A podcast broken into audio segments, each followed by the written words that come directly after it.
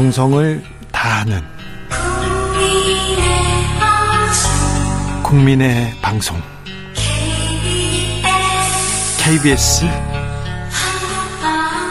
주진우 라이브. 그냥 그렇다고요.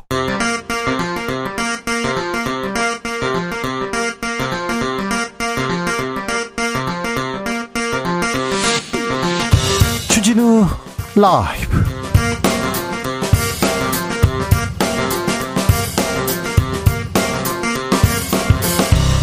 (2023년 8월 1일) 화요일입니다. 안녕하십니까, 주진우입니다.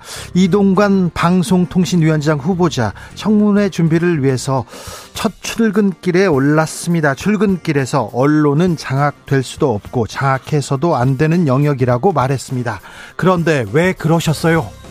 이런 질문 이 후보자에게 뒤따릅니다. 왜 이동관일까요? 홍석준 국민의힘 의원에게 물어보겠습니다.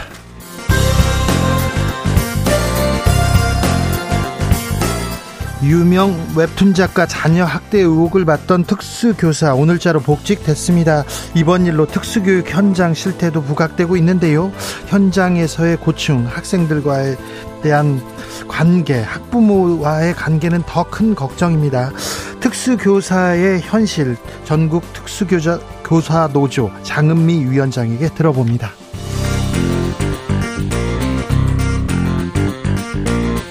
윤석열 대통령 그리고 여야 대표들 나란히 휴가에 나섭니다. 윤 대통령 휴가 구상은 뭘까요? 이재명 대표 반전카드 내놓을 수 있을까요? 여름휴가 그리고 2회 전국, 장성철, 장윤선 두 분과 전망해봅니다. 나비처럼 날아 벌처럼 쏜다. 여기는 주진우 라이브입니다.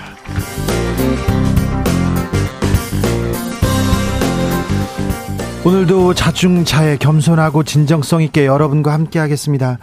요즘은요, 젊은이들 사이에서 현금 챌린지라는 게 유행이라고 합니다.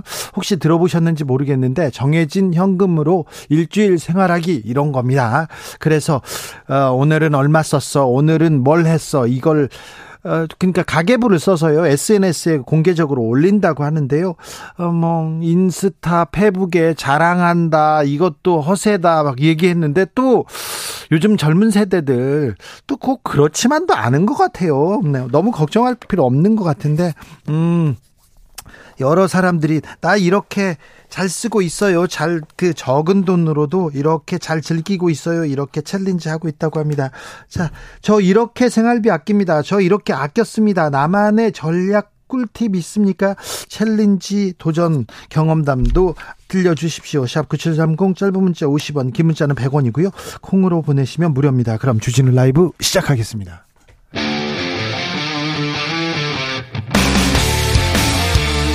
탐사보도 외길 인생 20년, 주 기자가 제일 싫어하는 것은?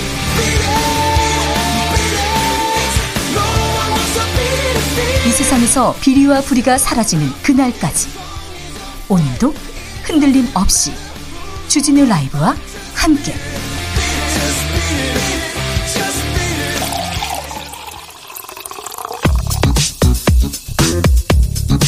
진짜 중요한 뉴스만 쭉 뽑아냈습니다. 주스 정상근 기자, 어서 오세요. 안녕하십니까. 층간소음, 벽간소음으로 너무 힘들어요, 너무 스트레스 받아요, 이런 분들 많았잖아요. 그런데 생각해보니까 건설회사 책임이 적지 않았던 겁니다. 정부 책임 적지 않았어요. 민간 아파트에서도 철근 빠진 아파트 많다고 합니다. 전수조사하기로 했습니다. 네, 한국토지주택공사 지하주차장 철근 누락 논란이 이어지는 가운데 정부는 어제 윤석열 대통령의 지시에 따라 민간기업이 발주한 지하주차장 무량판 구조 아파트에 대해서도 전수조사를 벌이기로 했다고 밝혔습니다. 이 무량판 구조는 상부 무게를 떠받치는 테두리 보나 벽 없이 기둥이 콘크리트 천장을 지지하는 식인데요. 네. 층간소음이 덜하고 내구성이 더 높다라는 장점이 있어서 최근 몇 년간 아파트 건설에 많이 적용돼 왔다라고 합니다. LH도 지난 2017년부터 이 무량판 공법을 적용해 왔습니다.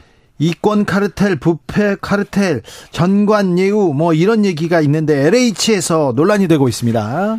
근데 KBS는 이번에 논란이 된 부실 아파트 중 8개 단지에 LH 퇴직자가 다니는 이른바 전관업체가 감리를 맡고 있었다고 보도했습니다. LH를 다니다 퇴직한 사람을 채용해서 LH 공사 관련 일거리를 따내는 이 전관 논란이 재점화된 건데요. 이 중 3개 단지 감리를 담당한 한 업체의 경우 LH가 최근 5년간 730억 원이 넘는 계약을 몰아주기도 했다라고 합니다. 네? 이 업체는 지난 4월 주차장 붕괴 사고가 난 인천의 LH 발주단지 감리업체 중 한 곳이기도 했습니다. 논란이 되자 국토부는 발주처인 LH와 감리업체 사이에서 불법 행위가 의심될 경우 수사를 의뢰할 방침이라고 밝혔습니다. 윤석열 대통령도 한마디 했습니다. 네, 윤석열 대통령은 오늘 국무회의 모두 발언을 통해서 최근 LH 발주 아파트 철근 누락 사태는 건설 이권 카르텔이 그 원인이라며 모두 우리 정부 출범 전에 설계 오류, 부실 시공, 부실 감리가 이뤄졌다라고 말했습니다. 윤석열 대통령은 국민 안전을 도외시한 이권 카르텔을 반드시 깨부숴야 한다라면서 부처는 고질적인 건설 산업의 잘못된 관행을 바로잡을 수 있는 방안을 마련할 것을 지시했습니다. 이동관 방송통신위원장 후보자 오늘 사무실로 첫 출근했습니다. 인사청문회 준비를 위해서요. 네, 이동관 후보자는 오늘 기자들과 만난 자리에서 언론은 장악될 수도 없고 또 장악돼서도 안 되는 영역이라고 말했습니다. 이동관 후보자는 20여 년 언론계에 종사했던 언론인 출신이라면서 자유민주 헌정 질서에서 언론 자유가 가장 중요한 가치라 생각한다라고 말했습니다. 언론 자유가 가장 중요한 가치라고 생각하는 분이 왜 그러셨어요? 도대체 왜 그러셨어요? 논란 계속됩니다. 국정원 통해서 검찰 통해서 감사원 통해서 KBS, MBC, YTN에 왜 그러셨어요? 정현주 사장한테는 왜 그러셨습니까? 김제동 씨에게는 왜 그러셨어요? 도대체 왜 그랬는지 그 얘기부터 해보고 가야 됩니다. 그리고 아들 학폭 논란, 학폭 가해자들, 부모가 힘 있는 부모자로서 학폭위도 안 열렸다 이런 논란도 있는데 이번 청문회에서 어떻게 얘기하는지 지켜보겠습니다. 잠시 후에 저희가 이거 생각해보는 그런 시간 갖겠습니다. 김영환 충북도지사 오송 지하차도 참사 전날에 서울에 있었다고요? 네, 24명의 사상자를 낸 오송 지하차도 참사 전날 이 김영환 충북지사가 서울에서 만찬을 한 사실이 드러났습니다. 당시 충북에는 재난대응 최고 단계가 발령된 상태였습니다. 서울에서 뭐 했습니까? 기업인들을 만나서 현안 사업에 대한 조언을 받았다라고 하는데요. 지금 뭐 재난대응 최고 단계인데 기업인들 만나서 뭐 조언을 받았다고요? 네, 그 시각 충북의 긴급회의 주재자는 행정부시장이었던 걸로 전해졌습니다. 박진희 충북도 의원은 이 전문가의 자문을 겸한 만찬이 도민의 생명과 안전을 지키는 일보다 중요한 현안이냐라면서 제천 산불 당시의 폭탄주 논란 때와 조금도 달라지지 않았다라고 비판했습니다. 기업인들 만났다고요? 어떤 만남이었고 이게 뭐 굉장히 중요한 일이었습니다. 도정을 위해서 꼭 필요한 일이었습니다. 이런 설명을 해야 될 거 아닙니까? 네, 일단 충북도는 당시 김영환 지사가 이동 중에도 실시간으로 보고를 받았고 상황을 관리했다라고 밝혔습니다. 그리고 이 만찬 자리는 오래전에 잡혔던 약속이라고 했고요. 이 토론을 하다가 호우 보고를 받고 바로 출발해서 11시쯤 도청에 복귀했다고 밝혔습니다. 충북도는 가짜뉴스로 도지사의 명예를 훼손하고 재난 상황을 정치적으로 악용하는 행위에 대해서는 좌시하지 않겠다라고 말했습니다. 김 지사 주변 땅 먼저 이렇게 보강하고 이렇게 공사했다는 얘기도 있었는데 그 말단 공무원이 처벌됐습니다. 처벌됐는데 처벌까지는 아니죠. 뭐 직위 해제됐으니까요. 그런데 왜 책임은 안 지고 권한만 이렇게 누리려고 하는지 높은 분들은 그런 생각을 한 번 더 해봅니다. 한덕수 국무총리가 행복청장에 대해서 인사 조치했네요. 네, 한덕수 국무총리는 어제 궁평 2 지하차도 참사 관련해서 차관급인 이상래 행정중심복합도시건설청 청장에 대한 인사 조치를 윤석열 대통령에게 건의했습니다. 이와 함께 충북도 행정부지사, 청주시 부시장, 청주 흥덕경찰서장, 충북소방본부장 직무 대리 등에 대해서도 해당 임명권자에게 인사 조치를 요청하겠다라고 밝혔습니다. 네.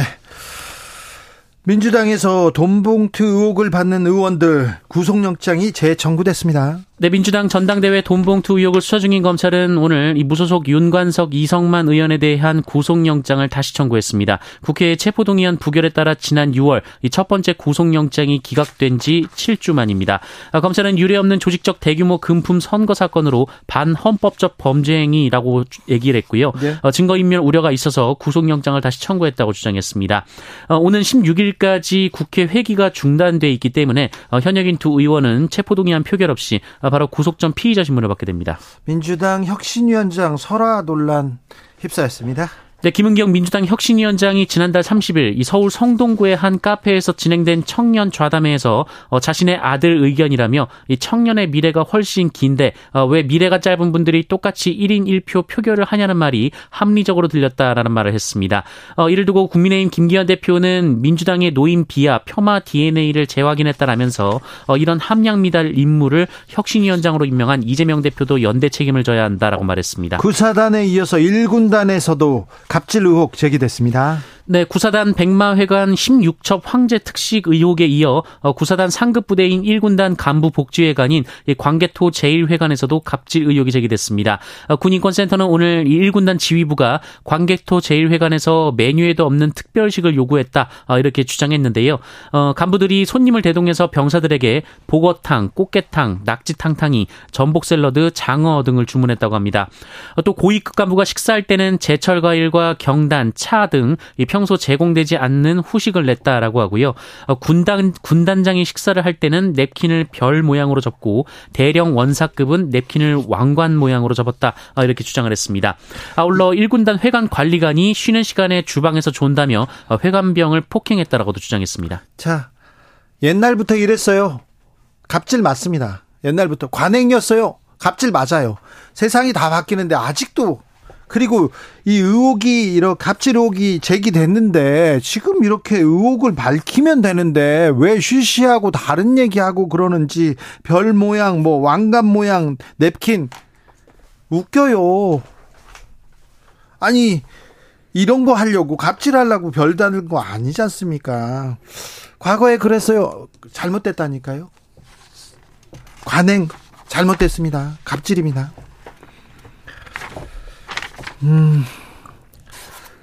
웹툰 작가가 고소한 교사가 복직됐습니다. 네, 웹툰 작가 주호민 씨의 아동학대 혐의 신고로 직위해제된 특수교사가 오늘자로 복직돼 다시 교단에 섰습니다. 네. 임태희 경기도 교육감은 이 소식을 전하며 선생님들이 혼자 대응하지 않도록 교육청이 대응할 것이라고 밝혔습니다. 잠시 후에 이 문제 자세하게 다뤄보겠습니다. 주스 정상근 기자와 함께했습니다. 감사합니다. 고맙습니다. 저 이렇게 아꼈습니다. 요새는 생활비 이렇게 아껴요. 이렇게 얘기하십니다. 2676님께서 저는요 청소 영역 업체에서 일하는데요. 땀이 너무 많이 흘러가지고요. 식당 들어가기 미안하기도 하고 밥값도 아낄 겸 매일 도시락 싸서 다닙니다. 식당 들어가기 미안할 정도로 땀을 많이 흘린다. 땀 냄새 난다. 이거 그런데 각별히 조심해 주시고요. 이 온열 질환 환자들 많습니다. 더운데 건강 챙기면서 하세요. 좀 이럴 때도 이렇게 열심히 일해 주셔가지고 저희는 쾌적하게 편안하게 잘 지낸다 감사하다는 말씀도 전합니다. 박성복님께서 술 담배 끊고 운동한 지 10년 지났습니다. 근데 주머니 사정은 안 달라져요. 내가 건강해지니까 커리어 욕심은 생깁니다. 자영업 그만하고 제2의 인생 사회복지사 자격증 공부 시작하려고요. 아, 훌륭합니다. 사회복지를 위해서 공부한다. 복지를 위해서 주변을 위해서 이웃 사람들을 위해서 공부한다. 아, 훌륭하십니다. 존경합니다. 5683님, 저는요, KBS 1라디오 들으면서 퀴즈 응모하고 의견 보내면서 커피 쿠폰에 도전합니다. 여러 이벤트에도 꾸준히 도전하면서 작은 소득, 네, 위해서 노력합니다. 아유, 훌륭하세요. 네, 좋아요. 9256님, 살 빼면요, 멋진 옷 사겠다고 결심했는데 살이 안 빠져가지고 20년째 안 빠져요. 그래서 본의 아니게 옷값을 아끼고 있습니다. 아, 훌륭하신 거예요. 이거, 절대 뭐 절약하시려고 안 빼시는 거잖아요. 다 알아요. 괜찮습니다. 네, 그렇게 네, 편안하게 잘 지내시면 됩니다. 네, 괜찮습니다. 좋아요. 네. 주진우 라이브.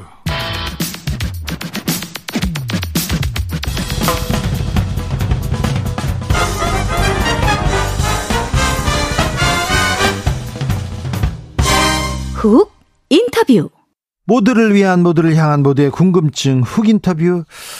유명 웹툰 작가가 본인의 자녀를 가르치던 특수교사를 아동학대 혐의로 신고했습니다. 녹음도 했다는 그런 의혹도 있는데요. 최근 불거진 교권침해 논란과 맞물려서 파장이 크게 일고 있습니다. 그런데 이번 일로 특수교사 처우에 대해서도 좀 고민해봐야 될 것 같습니다. 전국 특수교사노조 장은미 위원장과 이야기 나눠봅니다. 위원장님 안녕하세요. 네, 안녕하세요. 특수교사 생활하신 지는 얼마나 되셨습니까? 네, 올해로 23년 차 특수교사입니다. 네, 특수교사가 되겠다 이렇게 결심한 건 언제예요? 특수교사가 되겠다고 결심한 건 고3 때였습니다. 고3 때요? 네, 그래서 진로를 특수교육으로 정했습니다. 네, 그런데 네. 특수교사 이거 쉽지 않은 일이잖아요. 네. 다른 선생님에 비해서 네. 이게 다르다, 이게 좀 특수하다 이런 좀 간단한 설명 부탁드립니다. 네, 특수교사, 특수교육은요. 네. 그러니까 특수교육적 요구가 필요 학생들, 네. 이제 특수교육 대상 학생들이라고 부르는데요. 네. 이 학생들이 비장애인들과 같이 함께 살아갈 수 있도록. 이렇게 통합된 환경에서 어울리면서 살아갈 수 있도록 학생들 개별적 요구에 적합한 이런 특수교육이나 관련 네. 서비스를 제공하는 사람들입니다. 네, 교사도 네. 훌륭하고 존경스러운데요. 특수교사는 더 특별하게 훌륭하고 존경스럽습니다. 감사합니다. 일반 학교에 특수교사가 있지요? 네. 네, 그러면 일반 학교에는 특수교사가 보통 몇 명이 있습니까? 일반 학교는 특수 학급 수에 따라서 교사 수가 정해지는데요. 네. 한 학급인 경우는 1명, 네. 특수 학급이 2학급인 경우는 2명, 네. 이렇게 네, 배치가 되어 있습니다. 교사 1명이 네. 맞는 학생 수는 어느 정도 됩니까? 네, 특수교육법상에는 저희 4667이라고 해서 유치원은 4명, 초중학교는 6명. 고등학교는 7명 이렇게 법적으로 정해져 있어요. 그런데 현재 사실 법이 잘 안 지켜져서 그 이상인 경우도 굉장히 많아요. 10명씩도 저희가 한 명당 10명씩. 네. 한두 명도 경우도. 이렇게 다 감당하기 쉽지 않을 수도 있잖아요. 정도에 따라서. 네네 그렇죠. 그런데 이게 감당하기 좀 버겁다 이런 생각도 하시겠어요? 네, 현실적으로는 교사든 학부모님들이든 이 법정 인원도 많다라고 해요. 그런데 이 법정 인원도 지켜지지 않는 게 현실이고요. 이 특수교육 자체가 한 명당 개별적으로 이루어지는 교육이거든요. 예. 그래서 그러다 보니 사실은 법정 인원 자체도 좀 많다고 보고 있습니다. 네. 네. 고충은 말로 할 수 없을 만큼 클 것 같은데요. 네. 저희는 이제 특수교육을 아이들에게 개별적 특수교육을 제공을 하기도 하지만 네. 또 이제 교사다 보니 이 특수교육과 관련된 많은 업무들이 있어요. 네. 그런데 이것뿐만 아니라 이 일반 학교의 특수학급은 저희가 작은 특수학교라고 불릴 정도로 그 외적인 많은 행정 업무들이 있거든요. 네. 그래서 그런데 장애, 특수 이 단어만 들어가면 특수교사에게 무조건 업무를 또 배부하는 경우가 되게 많아요. 네. 그래서 경기도 같은 경우는 이 장애인 편의시설 관련 업무는 이제 시설 쪽임에도 불구하고 장애인이니까 그럼 특수교사지 해서 특수교사에게 업무를 하라 이런 부분들도 많이 있습니다. 아직 교육기 안에서 이 행정 업무 안에서도 네. 특수 혹은 장애에 대한 조금 분리된 시선이 좀 존재해서 저희가 그것과 관련해서 여러 고충들이 있습니다. 일반 학생하고 특수 학생하고 이렇게 같이 수업하지 않습니까? 네네. 그런데 장애 때문에 스스로 행동을 조절하기 어려운 친구들 있지 않습니까? 네네. 굉장히 좀 쉽지 않을 것 같은데요. 네. 저희는 좀 도전 행동이라고 부르고 있어요. 그래서 이제 이게 충동성을 가지고 의사 표현을 하고 싶은데 이게 잘 되지 않아서. 어떠한 이 행동이 부정적으로 나타난다라고 생각을 하시면 조금 쉬우실 것 같아요. 예. 네, 그런 부분들이 있는데요.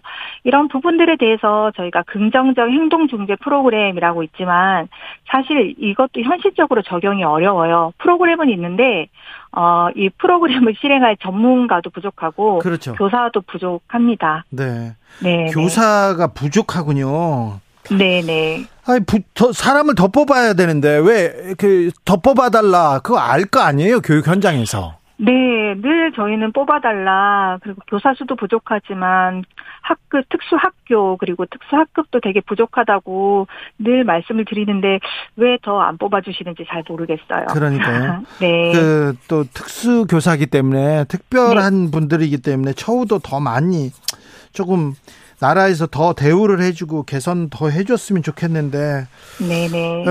잘 모르겠어요. 조금 더 해주셨으면 한다는 생각이 저는 듭니다. 아, 네, 감사합니다. 선생님, 저 네. 최근에 유명 웹툰 작가, 네, 아들을 학대했다 이렇게 네네. 해서 고소하고 뭐 재판 받고 그런 것 같은데요. 근데. 그 고소를 당하면 그래서 네. 기소를 당하면 그러면 직위 해제됩니까, 선생님은? 아, 원래는 이게 일방적으로 직위 해제가 되지 않아요. 예. 보면은 교육공무원법에 심각하게 직무 수행이 불가능하다고 판단할 경우에 예. 교육감이 결정할 수 있는 거거든요. 그래서 예. 직위 해제가 아니라 뭐 수업 배제 혹은 병가 등의 조치로도 충분히 가능한데 좀 이번 사건은 교육청이 좀 일방적으로 직위 해제를 한 것이 아닌가라는 아쉬움이 좀 들죠. 오늘 복귀는 했지만 아쉽네요. 그러면 네네 그렇습니다. 참, 이 뉴스를 접하고 좀 많은 생각이 드셨을 텐데 네 어떠셨습니까? 아, 네, 뭐, 양쪽의 입장들이 다 또 공감이 되고, 이해가 되고, 또 아쉬운 부분들도 좀 있는데요. 네. 저는 우선은 이 교육 현장에 녹음기를 넣어 보낸 것이 예. 특수교사들 뿐만 아니라 지금 현재 일반 선생님들의 고문을 좀 사고 있는 것 같습니다. 예. 특수교사 입장에서는, 아이가 의사소통이 원활하지 않다 보니 이런 상황들을 알고 싶어서 녹음기를 보낸 이 부모님의 심정이 되게 이해는 가지만, 네. 그 전에 이렇게 바로 녹음기를 보내기 전에 뭐 특수교사나 또 통합학급 담임교사 그리고 학교와 좀 충분한 상담을 했으면 어땠을까 하는 아쉬움은 좀 있습니다. 알겠습니다. 네. 특수교사를 향한 아동학대 신고가 좀 많습니까? 네, 특수교사들도 많이 있고요. 또 특수교사들뿐만 아니라 일반교사들도 많이 있는 걸로 알고 있어요. 아, 그래요? 네. 아, 특별히 몇몇 자극적인 뉴스가 계속 잇따르면서 좀 문제를 해결해보자, 고민해보자 보다는 좀 마녀사장식의 혐오 이렇게 부추기는 그런 그 여론도 이어집니다. 어떻게 보십니까? 최근 상황들? 아, 네. 이런 상황들이 저희도 너무 염려스럽고 걱정이 되거든요. 네. 그리고 저희가 이렇게 특수교사들이 목소리를 내는 것도 사실은 쉽지 않았거든요. 네. 이러한 여론이 혹시라도 형성이 되면 어떡하지라는 네. 이런 걱정들 때문에 되게 염려를 했고요. 또 지금 보면 이 장애 학생의 일부 행동을 좀 전체로 일반화하고 또 장애 학생이 문제 학생처럼 네. 이렇게 동일시하는 부분들이 굉장히 좀 염려가 됩니다. 그렇죠, 그렇죠. 이거는 네. 모든 장애에 의한 문제는 절대로 아니고 네. 그래서 우리는 혐오나 이러한 배타적인 시선으로 절대 바라봐서는 안 되는 거거든요. 네. 근본적인 문제는 지금 현실에서 특수교사가 제대로 교육을 할 수 없고 또 우리 장애 학생들이 온전히 또 교육받지 못하는 환경과 이런 제도들의 문제라고 저는 생각을 하고 있습니다. 예, 그러니까요. 네, 네. 장애 좀 불편하고 일반 좀 불편한 건데 문제가 있는 건 아니죠. 그리고 그럼요. 우리 사회가 네. 우리 학교가 다 보듬어야죠. 네, 네, 네. 자, 일반 학교하고 특수 학교하고 이게 어떻게 절충을 할 것인지 학급에서는 어떻게 할 것인지 이게 또 정답은 없고 네. 어떤 대책을 마련해야 될지 참 고민이 큽니다. 네.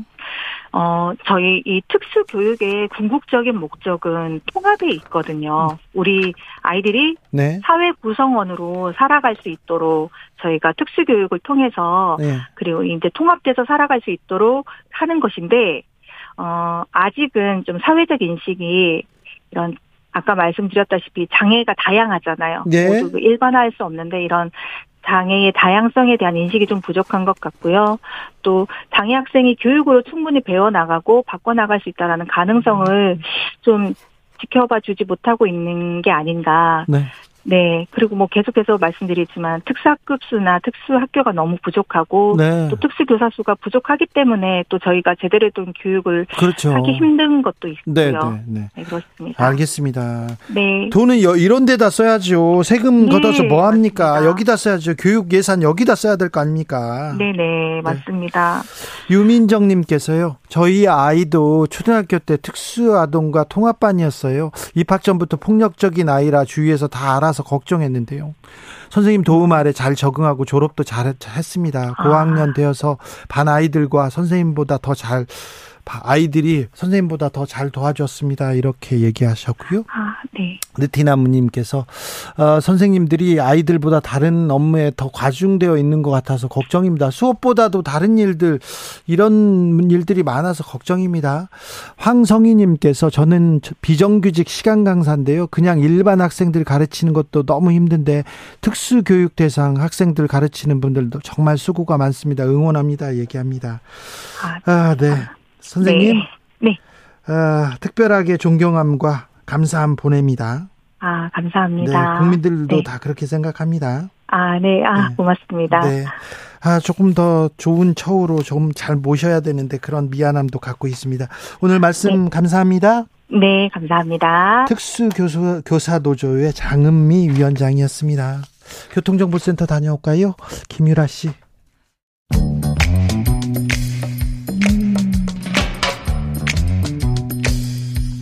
오늘의 정치권 상황 깔끔하게 정리해드립니다. 여당 야당 크로스 최가박과 함께 최가박당. 오랜만인 것 같죠. 오랜만에 뭉쳤습니다. 여야 최고의 파트너입니다. 최영두 국민의힘 의원. 네, 안녕하십니까. 저는 계속 나왔는데 네. 박성준 의원님. 박성준 더불어민주당 의원. 안녕하세요. 네. 한동안 못 나왔습니다. 네. 어디 휴가 다녀오신 건 아니죠? 휴가는 아니고요. 일이 많았어요. 네. 지난주에는 그 수해 복구 지원 가서. 나도 수해 복구 갔는데. 네. 또 제가 또 대변인이어서 현장 또 대변인 역할도 해야 돼서. 네. 지난주에 통화가 안 돼가지고 내가 네. 매우 참 답답했습니다. 그래도 네, 말씀 잘해 주셨습니다. 네.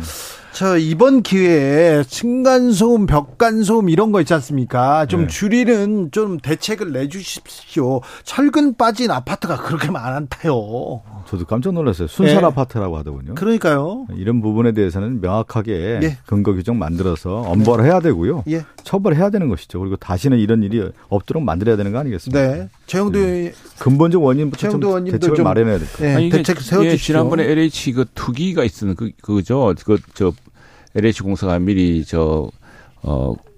주택 용지로 LH 이제 단지로 개발을 곧 인근에 땅 사고 그랬던 사람들 아닙니까? 네. 그런데 지금 또 LH가 이게 민간에서 뭐 이렇게 여러 가지 하청, 지하청을 거치면서 그런다는 건 또 심각한 문제일 텐데 더욱이 LH가 지은 아파트에서 그러니까요. 너무 심각합니다. 이게 정말 카르텔이라고밖에 볼 수 없는 거고요. 예. 이게 카르텔이죠. 이게 이제 경실련도 그런 이야기를 했습니다. 경실련이 뭐라고 그러냐면 이 금단 아파트 저거 지하 주차장 붕괴 네. 사고 원인은 LH의 정관 특혜 탓이다 이렇게 이야기했거든요.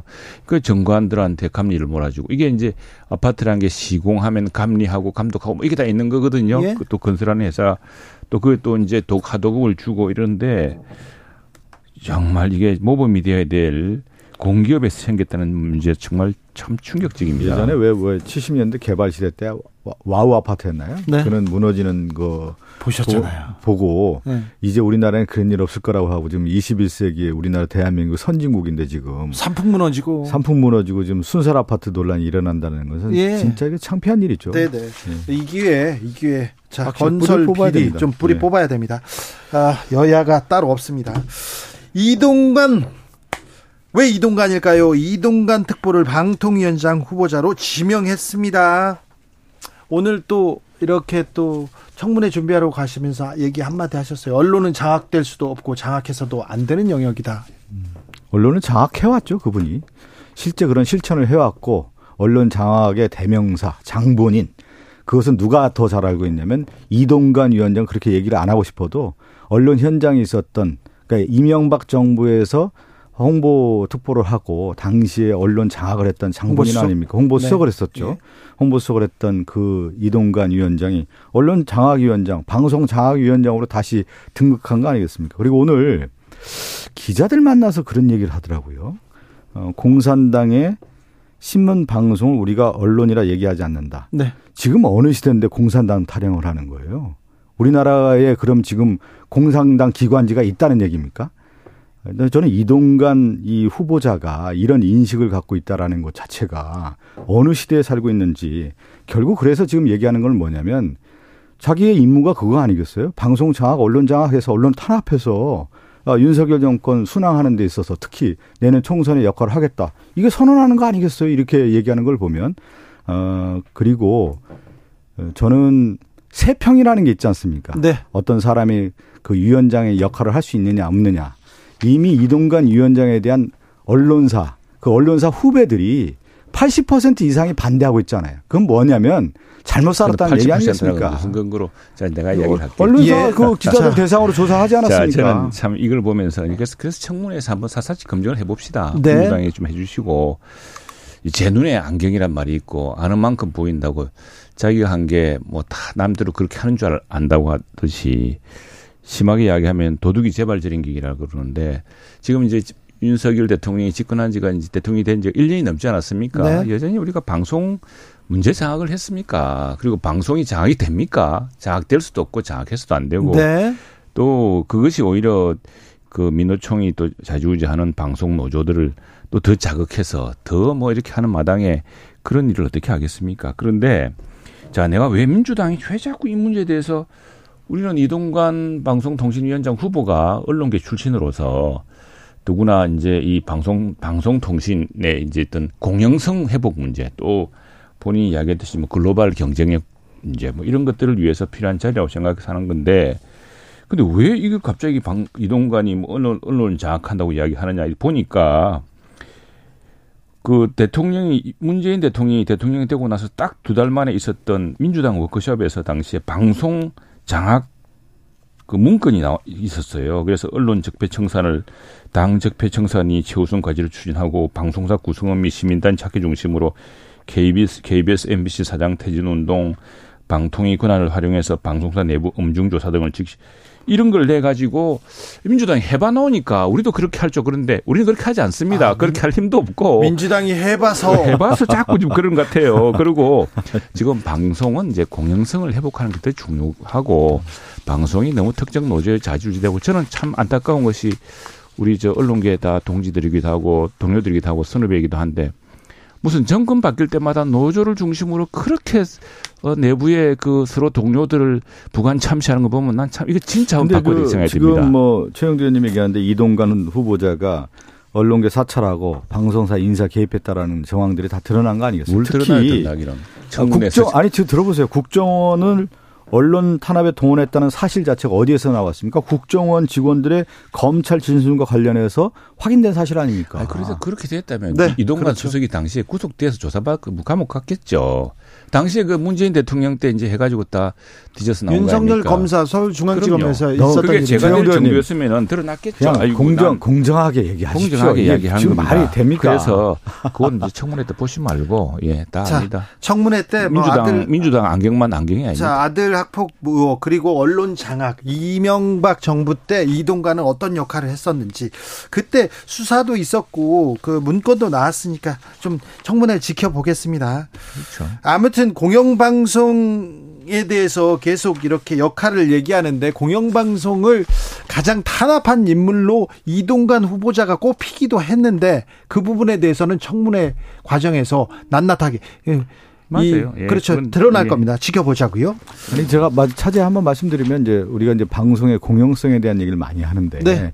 결국은 이제 독립성과 중립성을 위해서는 뭐를 해야 되냐면 인사 문제 아니겠습니까? 인사의 개입 여지를 좀 차단하는 문제이고, 그래서 이제 방송법을 개정하려고 했던 노력들을 있어왔던 거고요. 또 하나는 제가 또 하나는 이제 중립성을 더하기 위해서는 결국 재원에 대한 문제 아니겠어요? 그런데 예. 재원을 지금 KBS 같은 경우 수신료 징수에 대한 분리 문제를 해서 네. 재원을 가지고 언론을 길들이겠다라고 하는 것이 지금 윤석열 정부의 모습 아닙니까? 그 전사가 누굽니까? 이동관 위원장을 내세우겠다는 거 아니겠어요? 민주당식 해석이고, 자, 이동관 시절에 이제 우리 MB 정부 시절에 우리 콘텐츠 부흥이 일어났습니다. 그때 뭐 KBS, MBC는 좀 서운하시겠지만 종편이라는 게 생겨가지고 종편을 만들었죠. 만들어가지고 지금 JTBC니 뭐니 그리고 보십시오. 지금 뭐 히트치는 그 컨텐츠가 어디서 나오고 있습니까? 그리고 저 JTBC가 그래서 만든 뒤에 뭐 박근혜 정부나 이명박 정부한테 허락을 했습니까? 비판적인 언론 속성은 그대로 있었고 뭐 그런 것들 하면서 방송의 어떤 콘텐츠의 부흥의 시대를 이끌었다 모를까. 방송자가 무슨 방송자입니까? 네, 알겠습니다. 제가 최영도 의원이 할 얘기 많은데 안 하겠습니다. 네, 여기까지 하겠습니다. 최영도 의원이 무슨 현직 기자 80% 얘기했었는데요. 한국기자협회가 마켓링크에 의뢰해서 6월 16일에서 19일까지 모바일 설문조사했습니다. 현직 기자 80%가 이동관 특보 방통위원장 임명 반대한다는 그 여론조사가 있었습니다. 자세한 내용은 중앙선거 여론조사심의위원회 홈페이지 참조하시면 됩니다. 다른 이슈로 가자고요. 가십시다. 자, 예, 뭐 양평고속도로. 양평고속도로는 백지화를 또 백지화했습니다. 자, 놓을 거는 같은데요. 원희룡 장관이 노선검증위원회 꾸려서 검증하자 이렇게 얘기합니다. 국정조사는요. 그래, 국정조사는 실효성이 없으니까 하지 말자 이렇게 얘기하는데 어떻게 보셨습니까? 아니 이제 그 노선 검증위원회는 철저하게 원희룡 장관이 물타기 하는 거죠. 물타기라고요? 어떤 물타기냐면 이 책임 그러니까 이 노선 변경의 가장 핵심은 누가 왜 했느냐예요. 네. 이 문제가 조사해서 나와야 되는 거 아니겠습니까? 네. 그런데 이 누가 왜에 대한 문제를 벗겨나가서 노선 검증이라는 차원으로 가면은 실질적으로 누가 왜는 빠지는 거고 노선 네. 검증에 대한 논란으로 가는 거예요. 네. 그렇게 가면서 뭐냐면 그 책임을 누가 떠넘기게 되냐면 원래 이러한 노선 결정에 대한 모든 과정들은 정부가 책임지는 겁니다. 그런데 이제 여야가 같이 검증위원회를 가면 아, 이 문제가 없다라고 해서 원희룡 장관은 실제 책임에서 벗어나게 되는 것이죠. 전형적인 물타기 들어가는 거고 실제 가장 중요한 것은 또 하나는 왜 문제에서도 원희룡 장관이 그러면 단독 결정을 했다고 얘기를 했잖아요. 단독 결정 자기가 그 백지화에 대한 부분을 네. 그리고 그 노선 결정에 대한 부분까지 다 얘기를 했는데 그러면 이게 어떻게 된 거냐. 정말 원희룡 장관은 독단적으로 한 거냐에 대한 부분도 밝혀져야 되는 거고 갑자기 노선 변경이 된 이유에 대한 타당성이 무엇인지에 대한 것들이 왜가 나와야 되는데 이 왜를 없애기 위한 검증위원회를 발족했다. 이렇게 말해야 되는 거죠. 자, 이게 요즘 세상이 어떻게 대명천지에 그런 일을 꿈꿀 수가 있습니까? 민주당 대통령 시절에는 뭐 처가를 위해서 해주고 그랬습니까? 모르겠으나 막 그래서 이렇게 상상을 동원하는지 모르겠는데 불가능합니다. 왜 보실까요? 자, 이걸 바꾸려면 수많은 공무원 1조 원짜리 대 아닙니까? 그럼 수많은 공무원들이 결정하는 과정이 다 공개돼야 됩니다. 감사도 받고 네. 거기 잘못했다가는 이전에 뭐 문재인 정부 때는 막 장관이 뭐 조인트 까고 해가지고 억지로 해서 지금 감옥 여러 번 했습니다만 그렇게 갔다 오면은요 이 공무원들은 연금도 못 하고 평생 치고 살 수가 없습니다. 그런 네. 공무원들이 누구면 눈치 본다고 이렇게 하겠으면 무슨 이득을 누리겠다고. 그래서 이것들은요, 예탄위, 예산타당성 조사, KDI의 조사, 다음에 민간 용역업체의 회사, 또 여러 가지 그 조사들이 정책 이력이 있습니다. 정책 이력을 딱 공개를 하면은 다 알 수 있는 거고. 그리고 당시에 민주당의 누구는 어떤 이야기를 했고, 민주당의 뭐 당시 그 군수는 무슨 이야기를 했는지 드러날 텐데, 이거는 민주당에서 뭐 전직 대표 한 분이 어디서 당내에서 양평에서 엄청난 사건이 터질 거라고 한 뒤로 무슨 큰 건 잡은 듯이 이야기했는데 이제 그만 잘못한 것 다 시인하시고 이걸 저 노선 검증위원회 해가지고 빨리 주민들한테 그 고속도로 만들어 줍시다. 제가 요 얘기는 꼭 전해드리고 싶어요. 그 지금 양평 고속도로도 지금 서울 양평 고속도로 종점 변경 이 처가 특혜 의혹에 대한 부분이 지금 제기가 되고 있는 과정이고 또 하나는 그 전에 양평 공흥지구 개발 특혜 의혹과 관련해서 그러니까 윤석열 대통령 처남이 지금 수사를 받고 있어요. 네. 그런 상황이고요. 지금 통장 위조 잔고 관련해서 대통령의 장모가 지금 법정 구속돼 있는 상태 아니겠습니까? 우리나라의 전통적인 사상이 뭐냐면 조선을 건국할 때도 정도전하고 이방원, 그러니까 신권 중심의 정도전과 왕권 중심의 이방원도 어떤 생각을 갖고 있었냐면 외척, 처가. 이 바로하는 부분에 대해서 원천 봉쇄하는 거였어요. 같은 생각이었어요. 그러니까 그 중심 정치에 있어서의 가장 핵심은 그거였고 또 하나가 뭐였냐면 환관 정치 하는 거예요. 특수한 이익 집단에 의한 정치 개입에 대한 부분을 원천적으로 막고자 하는 것이 우리의 전통적인 사상이었단 말이에요. 그래서 네. 조선시대뿐만 아니라 민주화됐어도 처가 관리가 가장 중요한 국정 운영의 척도였단 말이에요. 그래서 처가 관리는 어떤 거였냐면 이권 개입과 인사 개입을 원천적으로 봉쇄한다라고 하는 차원에서 우리의 민주주의의 기본적인 생각에 다 있는 거예요. 그래서 뭐냐면 윤 대통령과 관련된 처가 관리가 이 부분에 대해서는 매우 명확하게 나와야 되는 거예요. 그렇지 않기 때문에 여러 의혹들이 계속 나오고 있는 과정인데 여기에 대해서 왜 이렇게 얘기를 제대로 못합니까? 민주당이 너무 가혹하게 해가지고 정말 좀 지나치다 생각이 들 정도인데 이제 알겠습니다. 뭐 조선시대까지 갈 것도 없고 왜 민주당이 자꾸 저러나 싶은데 이 세상이 그런 세상입니까? 지금 도대체 가당치는. 그리고 지금 대통령 장모가 구속되지 않았습니까? 네. 대통령 처남도 지금 수사를 받고 있고 재판을 받고 있습니다. 그런 세상이에요. 그런 세상이고 그리고 지금 고속도로 문제 아까 이야기했다시피 그게 그 수많은 사람들 강상면 강하면 주민들의 의견이 있는 것이고 또 이번에 쭉 보니까 결국 민주당식 주장으로 하자면은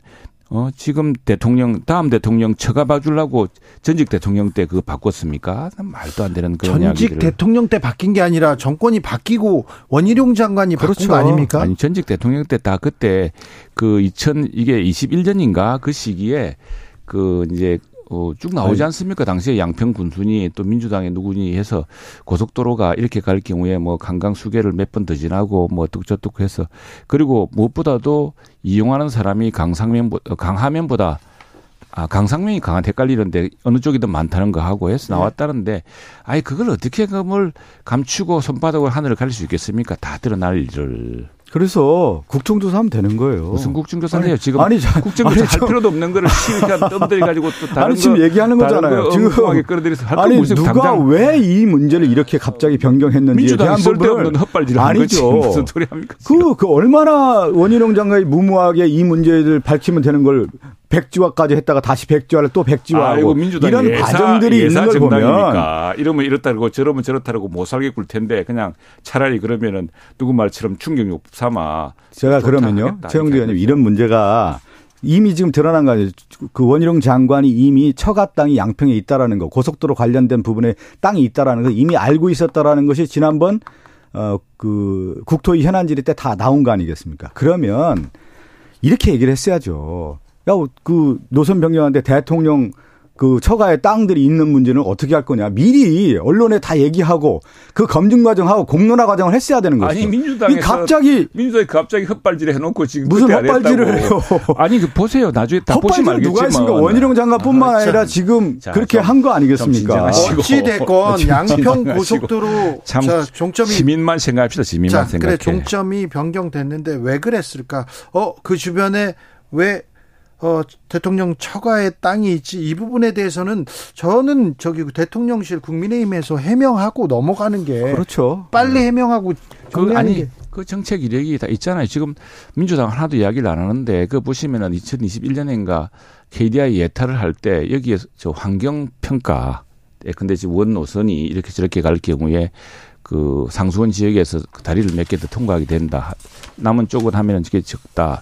또 강상면 강하면 헷갈리는데 어느 쪽이 오히려 이용객이 많아서 그 면 사이에서도 면 주민들도 우리 쪽으로 했으면 좋겠다 이런 이야기가 있었고 오히려 그 JC 나들목하고 이건 뭐죠? JC와 IC 차이가 또 있는데 JC는 그 사실 그 옆에 인간 땅하고 관계도 없는 겁니다. 없는 건데 그래 그 부분 뻔히 아는 거를 그냥 대통령 처가만 내놓으면 엄청난 건 줄 알고들 다들 알겠습니다. 아무튼 어떻게 그런 세상 아닙니다 지금. 네, 어떻게 의혹이 밝혀질지 보겠습니다. 네, 민주당으로 좀 넘어가 보겠습니다. 검찰이 더불어민주당 돈봉투 의혹과 관련해서 윤관석, 이성만 의원에 대한 구속영장 재청구했습니다. 네, 이건 이제 지난 6월에 이제 그 문제가 이제 불거지면서 검찰에서 구속영장 발부하고 회기 중이었기 때문에 체포 그 동의안이 이제 넘어왔단 말이에요. 그래서 이제 부결이 돼서 이제 윤관석, 이성만 의원과 관련돼서는 구속이 되지 않았죠. 보통 이렇게 되는 경우는 이제 불구속 기소를 해서 수사가 진행되면서 재판 과정이 가는 건데 이번에 보니까 이 체포영장이 부결된 이후에 다시 구속영장 재청구하는 것은 처음이라고 하더군요. 제가 이렇게 조사를 해봤더니 네. 이런 경우는 없는데 다시 이제 검찰에서 체포영장, 구속영장 관련해서 재청구를 한 것이고요. 네. 이제 이렇게 봐야 되는 것이죠.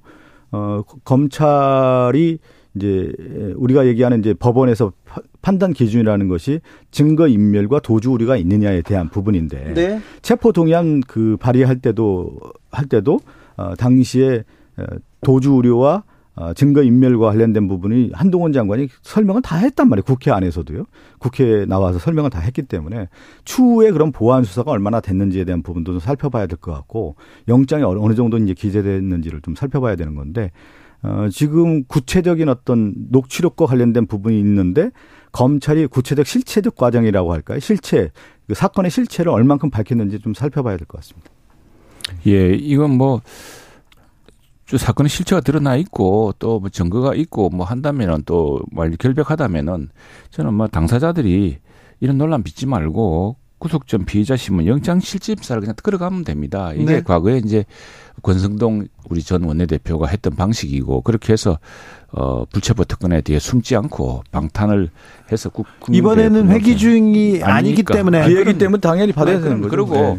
이 검찰도 이게 이제 그 수사 과정에서 이 뭔가 지금 이렇게 해서는 안 된다는 미진한 게 있으니까 할 텐데 그 판단을 법원에 맡기면 됩니다. 네. 이 피의자 신문이랑 요즘 지난번에 하영재 우리 의원 같은 경우도 체포 동의안을 우리가 다 그때 가결시켰지 않습니까? 민주당이 그때는 또 가결시켜 주셔가지고 가결됐는데, 그걸 가보니까 그때 하영재 의원 같은 경우는 증거가 다 있기 때문에 도주할 우려가 없고 해서 구속에 실익이 없다 해서 그냥 그 재판에서 또 자기가 방어할 수 있도록 그래서 저 재판받고 있죠. 예, 예. 구속까지 되지 않았던 겁니다. 그렇게 하시면 되지 뭘 이걸 가지고서 네. 고민하십니까? 이제 이 두 의원 말고요. 이재명 대표 소환설 그리고 영장 청구설 나옵니다. 이렇게 흘러가는 거죠. 지금 이제 검찰의 의도라고 하는 것이 분명히 드러나는 거 아니겠어요? 이제 윤관석, 이성만 의원 관련된 이제 구속 이제 영장 발부하고. 또 민당에 이제 다 거기에 연루된 의원들에 대한 얘기를 또 하지 않겠습니까? 그러면서 민당에 대한 전반적인 공세가 이어지는 거. 그 후에 어떻게 되냐면 이재명 당대표와 관련된 또 다른 이제 소송을 통해서 구속영장 발부하지 않겠냐 이렇게 이제 예측이 되는 건데, 이 말씀은 좀 드리고 싶어요. 그러면 이재명 당대표와 관련된 수사가 처음에 어디서부터 시작됐습니까? 대장동에서 시작됐단 말이에요. 네. 그 대장동 조사해봤더니 박영수 특검이라든가 50억 클럽이 거기서 실체가 드러나는 거고, 또 하나는 안 되니까 성남 FC 갔다가 또 그 지금 어디 갔습니까 그 사건은? 그 다음에 잠깐만 한마디 더. 네. 이 쌍방울과 관련된 부분도 쌍방울 어디서부터 출발했나요? 변호사비 대납 사건이라고 해가지고 김성태 회장이 국내에 들어오면 이 변호사비 대납 사건은 이게 실체가 드러날 것이라고 했는데, 실제 쌍방울에 있는 그 변호인단을 보면은 쌍방울 그 김성태 회사의 자회사의 모든 변호인단이 검사 출신이었단 말이에요. 검사 출신 그럼 맞죠. 그 검사 출신들이 그러면 이재명 그 대표를 위해서 변호를 했다는 얘기입니까? 그게 또 안 되니까 이미 끝난 사건이고, 어느 날 보니까 다시 대북송금 사건으로 전환해가지고 대북송금에 대해서 이화영 전 부지사가 네네. 보고했다는 이 증언이 나왔지 않습니까? 지금 입장 변화가 있었지 않습니까? 아니 입장 변화도 지금 얘기 나오잖아요. 네. 관련 지금 얘기가 나오는 것이 검찰의 회의와 압박에 의해서 이화영 전 부지사가 지금 그렇게 된 거 아니야. 그래서 이화영 전 부지사 부인의 입장문하고 또 이화영 전 부지사는 자기가 한 얘기가 아니라고 또 뭐라고 하죠? 자술서라고 해야 되나요? 편지를 써서 또 네. 공개하지 않았어요. 지금 보면은 결국 이재명 당대표와 관련된 혐의를 덮어 씌우기 위해서 검찰의 무리한 수사가 진행되고 있다라는 것이 지금 이화영 전 부지사라든가 이화영 전 지사 부인을 통해서 드러나고 있는 사실 아닙니까? 우리가 보면 거꾸로 보면은 민주당이 이 재판에 왜 그렇게 관여를 해가지고 무슨 검찰의 압박수사를 받습니까? 국회의원들이 특별면을 몇 차례 했는데 민주당 의원들이. 국회의원 특별면허는요 아무도 옆에서 감시도 못합니다. 그 시기에 무슨 이야기 했는지 어떻게 합니까? 그리고 제가 알기로는 면회할 때 다 입회해서 다 기록한다고 제가 들었어요. 특별면회. 그걸 한번 팩트 체크 하셔야 돼요, 최영두 의원님. 국회의원 특별면회가 네, 그렇지 않습니다. 최근에 다 바뀌었답니다. 네. 네. 최근에 이제 민주당이 하도 악용을 하니까 그랬겠죠. 아니 이거 팩트 체크 정확하게 얘기하고 하시죠. 무조건 민주당이래요. 민당 탓을 이렇게 하세요. 민주당이래요. 아니 네. 그 거짓말을 자꾸 하시니 그렇죠. 아니 제가 무슨 100여 차례 이상 변호사 접견하는 요즘 어떤 세상입니까? 그걸 해가지고 어떻게 그걸 하겠습니까? 그리고 또 하나 참 재판장에서도 참 웃지 못할 일도 있었는데, 부인이 변호사 당시 말하자면 피고인에 대해서 무슨 이야기를 하고 나 저 왜 저러나 도대체 일반적인 재판에 있을 수 없는 일들이 일어나고 있어요. 네네. 일어나고 있는데 그 재판 나중에 보면 알겠죠. 그런데 요는 뭐냐면은 자, 지금 국회의원 특권에 대해서 국민들이 제일 분노하는 것이 바로 이 불체포 특권 문제입니다. 이재명 대표가 이렇게 지금 당당하게 우리 박 의원 말씀하신 걸 하다면은 그냥 구속 전 피의자 신문 해가지고 하면 끝나는 거예요. 근데 그거 안 하려고 지금 이렇게 온 당을 동원해서 불체포 특권을 행사하고 있는 거 아닙니까? 이제는 불체포 특권 내려놓겠다고 이재명 대표는 선언을 했으니까. 그러니까 이번에 네. 이제 그걸 보여주시면 되죠. 지금까지 보면 이제 검찰이 무리한 수사라는 게 제가 앞서도 설명을 드렸잖아요. 아닙니까? 대장동, 성남FC, 무슨 백현동, 쌍방울 대납사건 뭐 이거 가지가지 그래서 널뛰기 하듯이 이 사건 같다 이 사건 같다 해서 남아있는 게 대북 송금 사건으로 지금 말도 안 되는 사건을 가지고 지금 이렇게 얽고 있지 않습니까? 말도 안 돼요. 말도 안 되는 사건에 검찰이 말도 안 되는 사건으로 지금 영장을 청구하려고 할까요? 또 하나 볼까요? 자, 민주당 그 이 사건 하면서 얼마나 많은 사람들이 의문에, 예? 의문 속에 세상을 떠났습니까? 그것도 미스테리예요. 박성중 의원님 오늘도 감사했습니다. 예. 아까 최영도 의원님께서 수사받고 네. 당당하게 그 재판 받으면 되지. 조인트 같다 이 얘기 있는데 이건 좀 비속어에서 좀 바로 잡습니다. 뭐, 죄송합니다. 뭐요? 조인트 같다는 거요. 조인트 같잖아요 이제. 네, 그 얘기는 진짜.